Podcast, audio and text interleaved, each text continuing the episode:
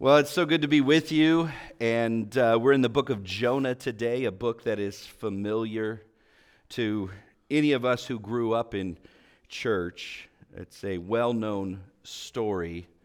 And I believe it was written by Jonah, probably at the end of his life. And Jonah the prophet is mentioned in the book of Second Kings as having a, a very successful ministry he had uh, prophesied and predicted the wide extent of King Jeroboam's conquests. And he lived during the same time as Elisha the prophet and at the same time as Amos and Hosea. And I'll just give you the end of what I'm hoping to show you this morning, which is that Jonah is intending for his people to see the same thing that he has come to learn that the servant of the Lord must have the same heart as the Lord, that God loves to save sinners. And from the beginning, God intended the nation of Israel to be his chosen people for the fulfilling of the Abrahamic covenant to be a blessing to all nations. We heard this in Romans 15. The Israelites, however, began to take pride in being God's chosen people, and they began to look down on all others with scorn. So let's turn to the book of Jonah, and it breaks up really uh, quite nicely as a, a story. It's not really a prophetic book like we think of in prophecy, it's a narrative. And it breaks up into two acts. The first act, Jonah runs from God and he ends up on a storm at sea and swallowed in the belly of a fish. And then in the second act, Jonah's obedient and goes to Nineveh, and, but he's not happy about it. He's very reluctant to do this. And he preaches, and Nineveh repents. And so let's go ahead and, and begin by reading in uh, the book of Jonah. I'm just going to read uh, the first chapter for now. Now the word of the Lord came to Jonah, the son of Amittai, saying, Arise, go to Nineveh, that great city, and call out against it, for their evil has come up before me. But Jonah rose to flee to Tarshish from the presence of the Lord. And he went down to Joppa and found a ship going to Tarshish. And so he paid the fare and went down into it to go with them to Tarshish, away from the presence of the Lord. But the Lord hurled a great wind upon the sea and there was a mighty tempest on the sea, so that the ship threatened to break up. And then the mariners were afraid, and each cried out to his God, and they hurled the cargo that was in the ship into the sea to lighten it for them. But Jonah, he had gone down into the inner part of the ship and had laid down and was fast asleep. So the captain came and said to him, What do you mean, you sleeper? Arise, call out to your God. Perhaps the God will give a thought to us that we may not perish. And they said to one another, Come, let us cast lots, that we may know on whose account this evil has come upon us. So they cast lots, and the lot fell to Jonah. And then they said to him, Tell us on whose account this evil has come upon us. What is your occupation, and where do you come from, and what is your country, and of what people are you? And he said to them, I'm a Hebrew, and I fear the Lord, the God of heaven, who made the sea and the dry land. And then the men were exceedingly afraid and said to him, What is this you've done? For the men knew he was fleeing from the presence of the Lord because he had told them. And then they said to him, What shall we do to you that the sea may quiet down for us? For the sea grew more and more tempestuous. And he said to them, Pick me up and hurl me into the sea. Then the sea will quiet down for you. For I know it is because of me that this great tempest has come upon you. Nevertheless, the men rowed hard to get back to dry land, but they could not, for the sea grew more and more tempestuous against them. Therefore they called out to the Lord, O Lord, let us not perish for this man's life, and lay not on us innocent blood, for you, O Lord, have done as it pleased you. So they picked up Jonah and hurled him into the sea, and the sea ceased from its raging. And then the men feared the Lord exceedingly, and they offered a sacrifice to the Lord and made vows. And the Lord appointed a great fish to swallow up Jonah. And Jonah was in the belly of the fish three days and three nights. Amazing. Here you have in the first three verses, Jonah is commissioned by God Arise and go up to Nineveh because this great city, their evil has come against me. Cry out against it. And you would think, from the perspective of Jonah, who's a prophet of God, that he would have loved to prophesy against Nineveh. But as we're going to see, it doesn't say it at the beginning of the book. But Jonah accuses God at the end of the book, saying, Hey, there's a reason I didn't go to Nineveh. And I don't want to spoil the story completely, but Jonah, he, Nineveh was enemies of Israel and of Jonah. They had uh, murdered and slaughtered their people. They were at war with them. They had committed atrocities, this, this nation of Assyria that had come in and conquered the northern kingdom. And Jonah was like, God, I don't want to prophesy to them. I want them to be destroyed. I want you to nuke them right off the face of the earth. And so Jonah says, Nah, Lord, get somebody else. Talk to Amos. Talk to Elisha. Don't, I'm going to go to Spain. Tarshish was Spain. I'm going to get a ship heading out of town the opposite direction from Nineveh. I'm out of here. And what happens at this storm at sea is that God gets Jonah's attention, doesn't he? He is the God who will not let go. So, God in verse 4 hurls a great wind. He appoints calamity to get Jonah's attention. Now, if God were like me, and he's not, praise the Lord, but if he were like me, he would write off people as useless. But God took his choice of Jonah so seriously that he would actually sink a ship rather than allow Jonah to go his own way. And to emphasize the severity, Jonah personifies the ship as he's writing, and, and he says the ship thought it was going to be destroyed. He, he, he just writes in this very graphic manner. It, it reminds me of when I was a kid and watching Looney Tunes and Sylvester the cat as he tried to catch Tweety Bird. And as soon as he knew he was going to get hit by something, he just would go, Mother, and it would, you know, then smash him into the wall or whatever. Jonah is personifying this ship as thinking, the ship's thinking, I'm going to be destroyed because of this man who's down below in the hold of the ship in a deep sleep. In fact, the Hebrew word here, radam, for deep sleep, is this really deep, stupefied snore of a sleep. He's like a baby rocking to the waves as the sailors are trying to prevent the ship from going down. And the, so the captain approaches him and says, How is it you're sleeping? Get up and cry out to your God. Now, what's interesting is the way the language is arranged there when the captain says, Arise and cry out to your God. It's the same language as verse 2 when God said, Jonah, arise and go to Nineveh. So Jonah should have been hearing in the captain's words, the Lord.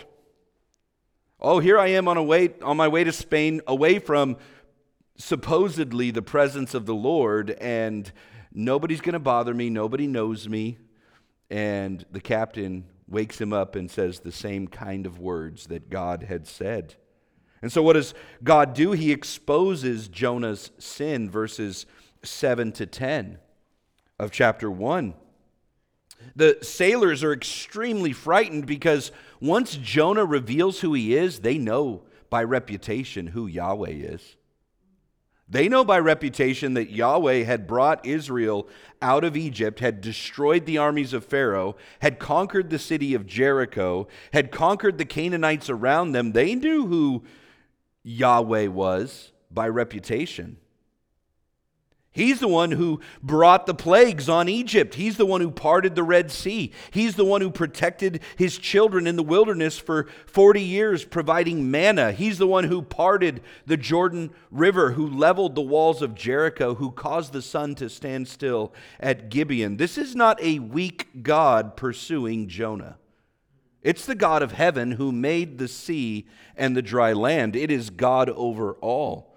In fact, that's what Jonah says. I'm a Hebrew. I fear the Lord. Verse 9 The God of heaven who made the sea and the dry land is the one I worship. What's amazing about that is they're on the sea and they wanted to be on dry land. And Jonah's like, I'm the God who's made both the sea where you are and the dry land where you want to be. So they're like, cry out to him.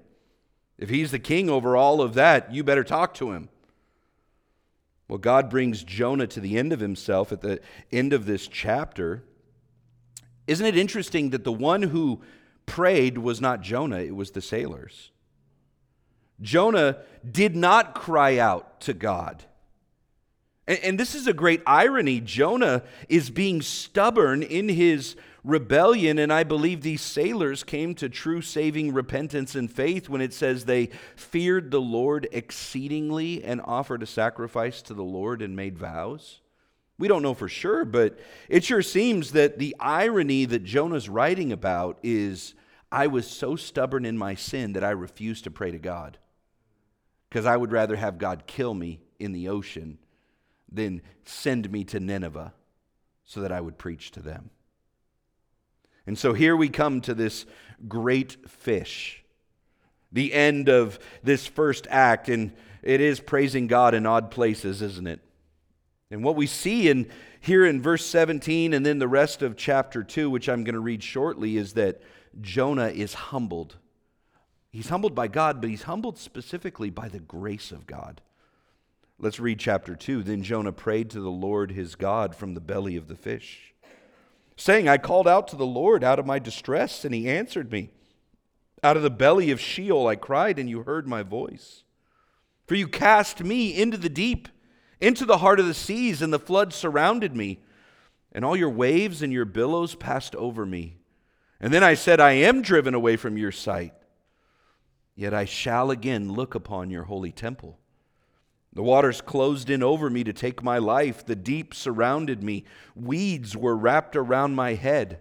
At the root of the mountains, I went down to the land whose bars closed upon me forever.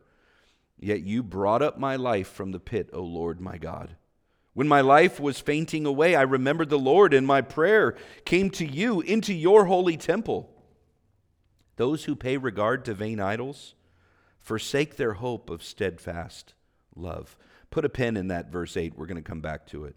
But I, with the voice of thanksgiving, will sacrifice to you. What I have vowed, I will pay. Salvation belongs to the Lord. And the Lord spoke to the fish, and it vomited Jonah out upon the dry land. Verse 17, we see God's grace. He appoints a great fish to swallow Jonah and Jonah is not abandoned by God. I just want to make a, by way of application, brothers and sisters, you are not abandoned by God this morning either. You may feel like you're abandoned by God, but you're not. We're going to see his character here in this chapter in an amazing way. And the miracle is not that there's a fish large enough to swallow Jonah. We've seen National Geographic. We know that that's true. The miracle is that God appointed the fish to be at the right place at the right time, ready to swallow Jonah, and that he was kept alive for three days and nights before being vomited up on the land. It was like a resurrection from the dead, which is, of course, why Jonah prays in the belly of the fish here in chapter 2. And what we see is his praise. And I want to think about Jonah's situation for a moment. He's there because he's reaping the consequences of his own decisions.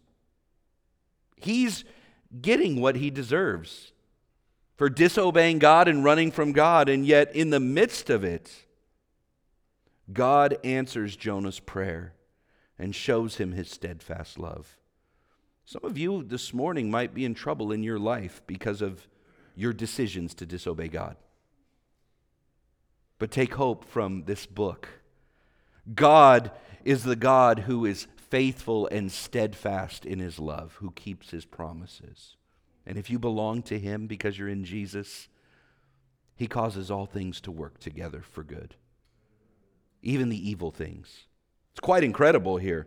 Verses 5 and 6, you have this Jonah describing how bad it was to be at the as he was sinking down in the in this Mediterranean Sea and the weeds were wrapping around his head and he went to the roots of the mountains uh, literally in the Hebrew he went to the bottom and then this fish swallows him it reminds me that in our lives, it sure seems like distresses and trouble come in batches. They don't often get spaced out so we can handle them one at a time. Wouldn't that be nice? It seems to me, in my experience, that circumstances often develop to the point where we cannot see any way out. In fact, Paul speaks of this in 2 Corinthians 1. He says that trouble had come upon him so great in Macedonia that they despaired even of life, so that they would learn not to trust themselves, but to the God who raises the dead. And then they were able to comfort with the same comfort with which they were comforted others who were in the same experience. You in the midst of trouble?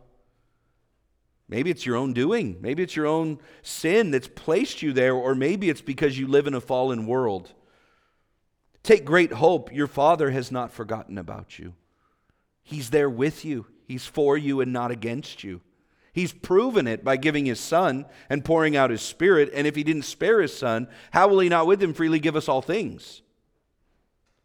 Well, Jonah's heart is assured of God's mercy and kindness. He says, You brought up my life from the pit, O Lord my God. Verse 6 He's humbled by grace. I didn't deserve it. When my life was fainting away, I remembered the Lord. And my prayer came to you into your holy temple. And then he makes this comment in verse 8 that's a little puzzling in our English to maybe understand. Those who pay regard to vain idols forsake their hope of steadfast love, is the way the ESV translates it. He's beginning to think with some compassion on the terrible plight of idolaters and unbelievers. Those who cling to worthless idols forfeit the grace, the covenant love that could be theirs. So he's beginning to think in the midst of this fish upon Nineveh. And maybe the sailors were the reason because they were idolaters, they were unbelievers, and yet God showed them mercy. He had a renewed commitment to the Lord. What I have vowed, I will pay. Okay, Lord, I'll go to Nineveh. And he had a fresh view of the sovereign grace of God. Salvation is from the Lord. This morning, if you're running from God, oh, stop and turn to Him. Run to Him. Humble yourself under His mighty hand that He would exalt you in due time, as the Scripture says. He's a God of steadfast love, a God of grace and mercy. That's the end of the first act. Jonah's in the belly of the fish, but yet now he's willing to go to Nineveh. Let's turn to Act 2, chapter 3, verse 1. Then the word of the Lord came to Jonah the second time Arise, go to Nineveh, that great city, and call out against it the message that I tell you. So Jonah arose and went to Nineveh according to the word of the Lord. Now, Nineveh was an exceedingly great city, three days' journey in breadth. And Jonah began to go into the city, going a day's journey. And he called out, Yet forty days, and Nineveh shall be overthrown. And the people of Nineveh believed God, and they called for a fast and put on sackcloth, from the greatest of them to the least of them. And the word reached the king of Nineveh, and he rose from his throne, removed his robe, covered himself with sackcloth, and sat in ashes. And he issued a proclamation and published through Nineveh by the decree of the king and his nobles Let neither man nor beast, herd nor flock taste anything. Let them not feed or drink water, but let man and beast be covered with sackcloth, and let them call out mightily to God. Let everyone turn from his evil ways and from the violence that is in his hands. Who knows? God may turn and relent and turn from his fierce anger so that we may not perish. When God saw what they did, how they turned from their evil way, God relented of the disaster that he said he would do to them and he did not do it. So, this mission to Nineveh in chapter 3, what Jonah is essentially preaching is fear this gracious and compassionate God. Fear the Lord. And again, if I was God and I'm not, I would have had just about enough of Jonah Jonah ran from God. He would rather die than serve God. He told the sailors to throw him overboard, and God graciously saved him with a fish. You know, if I was God, I might have said, Jonah, why don't you just go home? I'll get Amos or Elisha or one of the other prophets, Hosea, to go in, in your place. But that's not what God does. God calls Jonah a second time with the same language arise and go to Nineveh, chapter 3. And, and the response of Nineveh to the warning of God is remarkable. Jonah's a reluctant prophet, but his fruitfulness is effective. All of Nineveh repents, they're convicted of sin. Jonah was a sign, as it were, of the anger and wrath of God, but also a sign that a sinner can be spared. Sometimes in the commentaries, they'll make comment about what Jonah must have looked like when he came out of that fish. After three days, bleached skin, uh, hair crazy. And as he's walking through that city, of course they're going to believe him. But if they had heard the story, it's not every day that a man gets swallowed by a fish and that he comes back out three days later. If they had heard the story, they would have known that God is the one who can spare sinners. Nineveh has a sorrow for sin. The king of Nineveh declares a fast, and they all put on sackcloth, even the animals, which was representative of their repentance and their sorrow. We don't do that today. We would wear black, like at a funeral. Well, they would put on sackcloth. And it says in verse 8, they repented. They turned from their evil ways and the violence in their hands. And the king says, Who knows? God may turn and relent. And in the Hebrew, there's quite a bit of wordplay here because the word for evil, the word for repent and relent, they're all these, these stems that are related. And so we lose some of that, that wordplay, but it's, it's similar and it sounds similar in the sense of Nineveh repented, so God relented. But God is not a man that he would ever repent.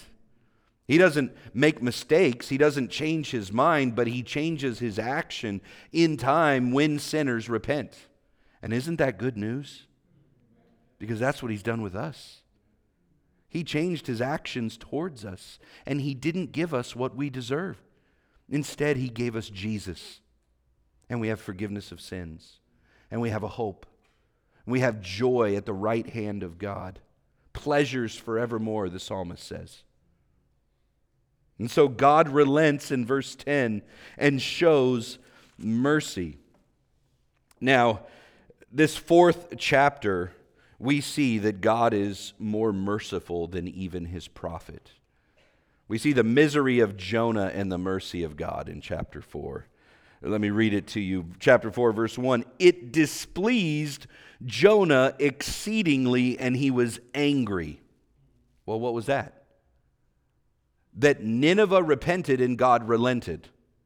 Jonah didn't want Nineveh to be spared, he wanted Nineveh to be nuked. And he prayed to the Lord, verse 2.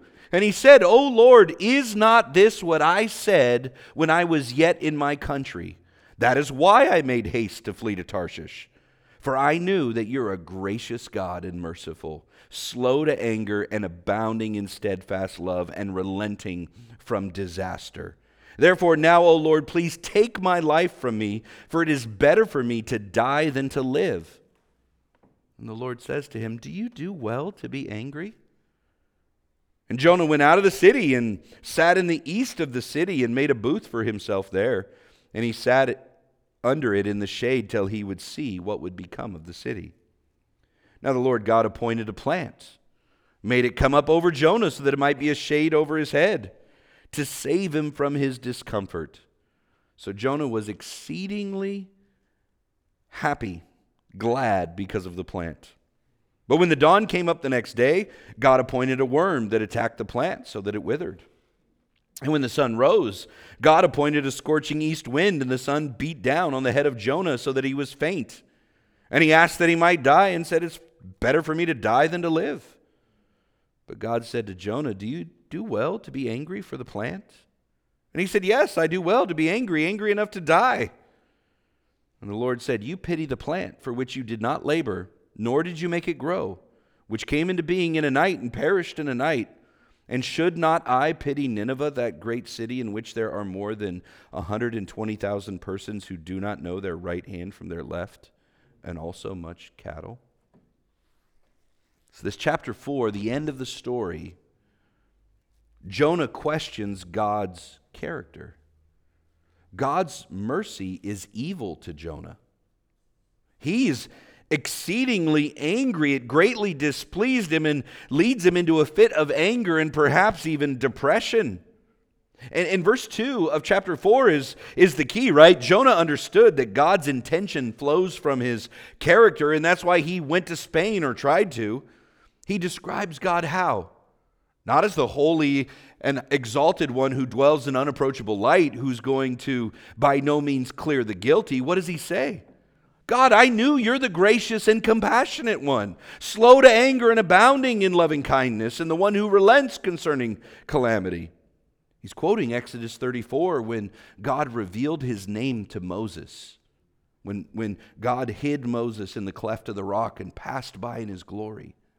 He's repeating the name that was repeated over and over in the Psalms the gracious and compassionate one.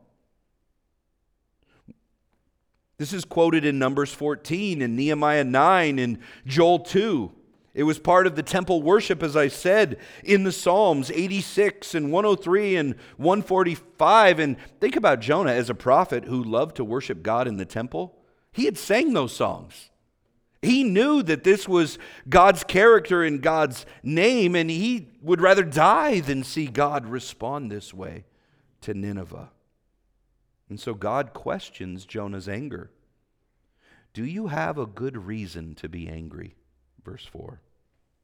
Now, I would take it that this is a gentle questioning. This isn't God putting his finger in Jonah's face and saying, You don't have any right to be angry. He's gently asking Jonah, Do you have a good reason? Jonah, really, it shows he didn't know God as well as he thought he did. If we were to use a parable of Jesus, he's like the older son. When the younger son is brought home, who the father thought was dead and is now alive, who throws a party, who gets the, the finest animal from the herds and, and kills it so that they can have a feast, and he puts a ring on his finger and a robe around his shoulders, and the older son sulks while the father celebrates, and he, the older son feels cheated by the prodigal's return. This is how Jonah's feeling. God, you should only be gracious and compassionate to us, not to the nations, to us. And look at how God responds to Jonah. First, he, there's strong language, he appoints a vine to grow. He's sovereign in this story. Jonah's unrighteously angry at him, and God pours out more love and kindness. He causes a plant to grow over Jonah's head so that he could have shade, because evidently that booth he built was insufficient. And what's remarkable is what's Jonah's response to the plant? He's exceedingly glad. It's the first time he's happy about anything in the whole story. He's happy because God was finally doing something for him. Well, that's a little convicting, isn't it? Are we only happy with God when he does something for us? Do we rejoice when others rejoice? Do we weep when others weep? Or do we get mad when God blesses others and doesn't bless us? And so God wants to teach Jonah. And so he appoints a worm to eat this plant. And it has two effects it exposes Jonah to the heat of the sun and the scorching east wind, which God also appointed, by the way and it provokes Jonah to another temper tantrum. And so God questions Jonah again in verse 9. Now, by the way, no one compelled Jonah to sit out in the sun. The vine hadn't even been there in the beginning. Why did Jonah go up to, the, to overlook the city and wait? Because his prophecy was in 40 days, Nineveh will perish. I assume he sat there for 40 days. And when God didn't bring the heat down on Nineveh on day 40, he's mad as a hornet. God, what are you doing? Just kill me now. God exposes the sheer madness of Jonah's obsession with the destruction of Nineveh. And God responds in verses 10 and 11, basically saying, Should I not pity Nineveh, that great city? God is showing Jonah what free grace is all about in verse 10. The vine was a free gift, but Jonah was acting as if God owed him the vine. How are you reacting when the Lord's gifts are given and removed in your life? When we're angry with God, oftentimes it's because we love his gifts more than we love God. What do I mean by that? He blesses us, He gives us things, and then we begin to think that we're owed those things, and then we fall in love with those things rather than God. And when God takes those things away, like a vine, we're mad at God. They become our idols, in other words. The things that we think are going to provide happiness and joy and satisfaction in life. We worship our vine rather than our God, but the vine may wither. Your job may tail off, you may lose it. That charming friendship is broken off. A golden haired little one breaks your heart in rebellious youth. We must look beyond the gifts themselves to the grace of the one who gives. He is good and he does good. And God is showing his love for the lost in verse 11. He has a concern for a perishing world. He has a commitment to practical evangelism, and he has a confidence in his purposes to save. Listen to what God is saying. Jonah gets upset with God again because God causes a plant to be raised up and then kills it the next day. And God questions Jonah, Jonah's anger, and God tells Jonah, You had compassion over a plant that you did not cultivate and grow and died. And how can I not have compassion on a city that I planted, a people that I created, that I caused to grow? That's what God's saying to Jonah at the end of this. There's many in this city who will die and face me in judgment apart from repentance. Jonah, how can you not have compassion on them? Do you have a right to be angry? If you're living in anger this morning, Maybe angry at your boss, angry at your spouse, angry at the government. And if I told you to go share the gospel with them and you said, share the gospel, I don't want to share the gospel with them. I want them to go to hell. I want God's justice to fall on them. This was Jonah's attitude toward Nineveh. This was Israel's attitude towards the Gentiles. And this is oftentimes the church's attitude towards the culture around us, but it's not God's attitude. God loves to save sinners. He's gracious and compassionate and slow to anger and abounding in steadfast love. And if anyone repents and submits to Christ as their king, God relents concerning the calamity that he's promised to bring on every sinner apart from Christ. That's the hope of the gospel. You see, in this day in the life of Jonah, this wasn't just another event in his life. This was a sign not only to the people of Jonah's time, but to all future generations about the character of God, about his plan to save out of every nation and tribe and people and tongue, about his plan to save through the person and work of his Son, the Lord Jesus Christ. You remember when Jesus was walking on the earth, he was constantly being asked to show a sign? Jesus, give us a miracle, show us a sign. In fact, on two occasions, Jesus told his hearers there would be a sign, but it would be much different than the kind they expected. It would be the sign of Jonah. What they wanted was proof that Jesus really was from God. And Jesus says, Okay, I'll give you a sign. Look to Jonah.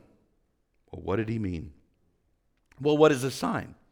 A sign, it points to something. I mean, that's what a sign does. Our Trinity Church sign out there points to the, the, the front of the church. It isn't the church, but it's a clear and unmistakable sign that if you look at it, you'll get to the church. Hopefully, successfully. Hopefully, the arrow on the sign at the curb is pointed this way and not towards nations.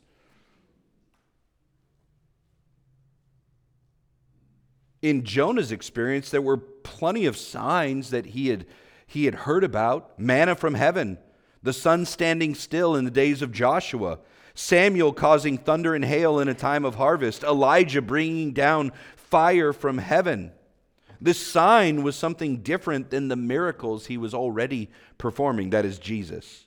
Well, what is the sign of Jonah? Turn over to Matthew 20 and we'll, we'll close with this thought on the sign of Jonah. Matthew chapter 12, verse 40. We'll, we won't turn over to the Luke 11 count, which is parallel, but we'll just look here at Matthew 12.